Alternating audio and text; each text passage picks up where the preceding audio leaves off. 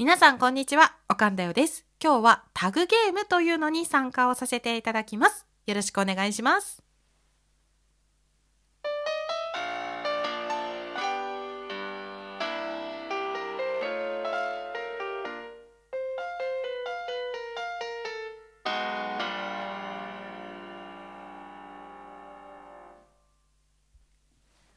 改めまして皆さんこんにちはおかんだよです今日は村内竹内さんという有名な方ですね。トーカーさんが企画されました。タグゲームというのに参加をさせていただきたいと思います。でこのタグゲームなんですけれども一応簡単に説明させていただきますと最初にあの話す方がお題を決めてそれに沿ってお話をしてでそのトーク収録内にハッシュタグで次にお話しする方を指名してまあ、その指名された方が同じお題でお話をしてでまた番組内でハッシュタグでもって次のお話しするトーカーさんを決めて指定してっていう風にこうどんどんつないでいくお題バトンねあの私に今回タグ付けをしてくださいました。スコーン大好きやすみさんことすこやすみさんもおっしゃってましたがお題バトンのような企画になっております。でね早速ね行ってまいりたいと思います。で、これ、お題が3つございまして、え名前の由来と好きな映画、そして嫌いな食べ物の3つになっています。まずですね、名前の由来なんですけれども、これですね、今までインターネットで生活するにあたって、何個かその偽名というかねインターネット上で生活するための名前仮の名前っていうのを何個かこう自分自身で名付けて生活をしてきた経験があるんですけれども今までの経験として私ちょっとこうおしゃれぶってるような名前が好きな傾向にありまして例えばなんですけど美しい夕焼けっていう言葉をイタリア語で何て言うかを調べてそれを名前にしたりとかしてたんですね。だからこう耳で聞いても、まあ、聞き慣れないような言葉だし字面で見たとしても多分これは何語なんだろう変わった名前だななんて読むんだろうみたいなあまあカタカナで名付けてたことが多いからさすがに読んではもらえると思うんですけどなんだろうこれどういう意味だろうこれっていうちょっと考えないと分かんないようなそんな名前が多かったんですね。で今回このラジオトークを始めるにあたってそうではなくて耳耳なじみが良くてでこう一発で覚えてもらえるような親しみがあるようなそういうキャッチーさのある名前がいいなと思って考えたんです。でもね自分にはキャッチーさっていうのが全然ないってことに気がついて、なんキャッチー、キャッチーさのある キャッチーな名前をつけるセンスっていうのが全然ないことに気がついて、すごくね、悩みました。悩んだんですけど、たまたま友人と話していて、あのー、自分のね、番組をこのラジオトーク持てるということで、番組内で何を話していくかなって考えた時にやっぱり子育ての話は外せないなと思ったんです。自分のメインの業務は子育てになりますのでね。だからお母さんっぽいようなそんな名前がいいなと思ったんですけどもうんだから何々ちゃんママとかっていう感じの名前も考えたんですけどどうも自分は何々ちゃんママっていうようなキャラでもないどうしたもんかなって考えてこう友人とね話をしていた時に友人がアンジャッシュの感じで私をこういじってきたというか話私に話しかけてきたんですねでそれに対して私もアンジャッシュ小島さんの真似をして「あかんだよ!」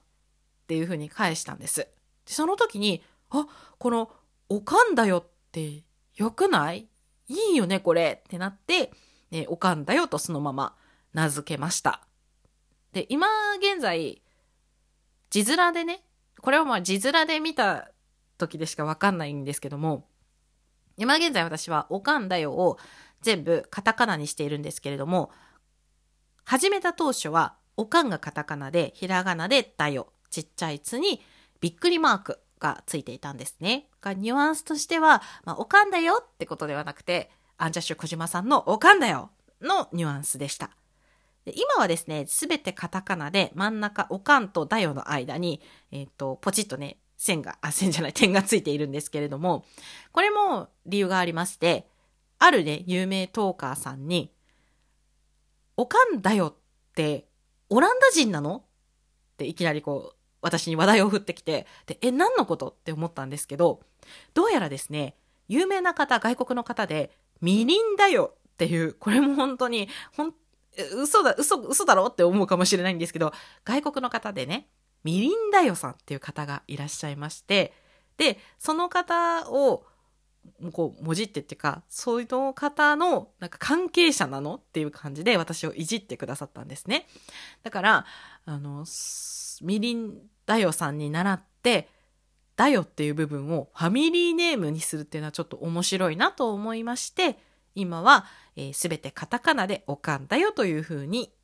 名乗っています。だから発音としても、おかんだよではなく、おかんだよというふうになっておりますね。で、一個ここで注意なんですけれども、このみりんだよさん、なんぞと思っておそらく調べる方、検索する方いらっしゃるんじゃないかなと思うんですけれども、あの、何を指しても死なない男、男性として有名な方だったようでして、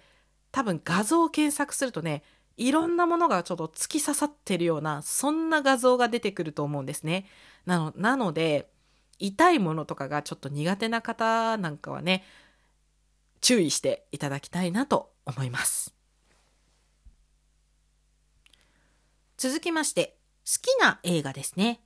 で、このね、好きな映画っていうのも難しくって、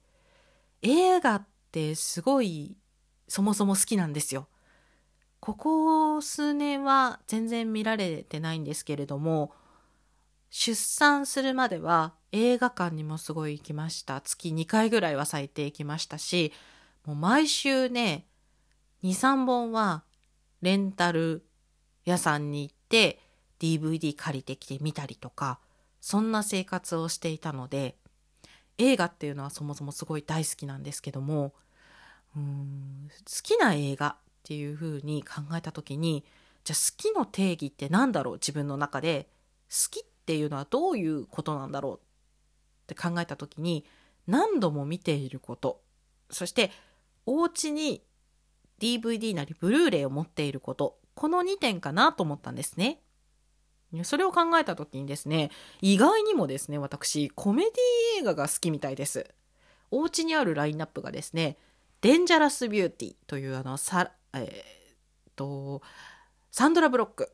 さんが主演のデンジャラスビューティー。これ1作目ですね。一応 one、two とあるんですけども、これの1作目と、あとは、下妻物語。これは深田恭子さんと土屋アンナさんが主演の映画です。で、あと最後は、僕と駐在さんの700、700日戦争。で、これはあの、市原隼人さんがね、主演の映画ですね。この3本がね、だけがお家にあって、まあ、あとはレンタルしてずっとね、いろんなものを見ていたっていうことなんでしょうね。で、なんかこう、意外でしたね。あ、自分はなんか、もっとこう、シリアスなお話とか、感動するようなお話が好きなんだろうなって勝手に思い込んでいたんですけれども、こうやってラインナップを見ると、ちょっとこう何も考えずに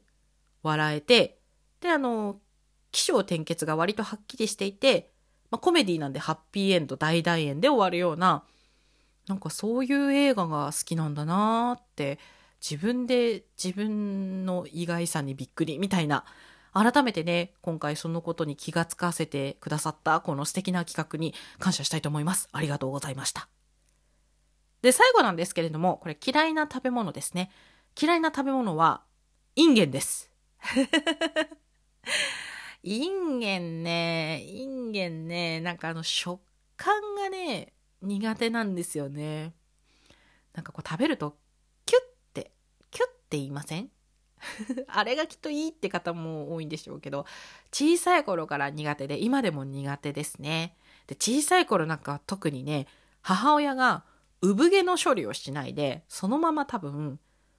鍋にぶち込んだ味噌汁がよく出てきたんです。で、産毛の処理をしないもんだから、あいつ全然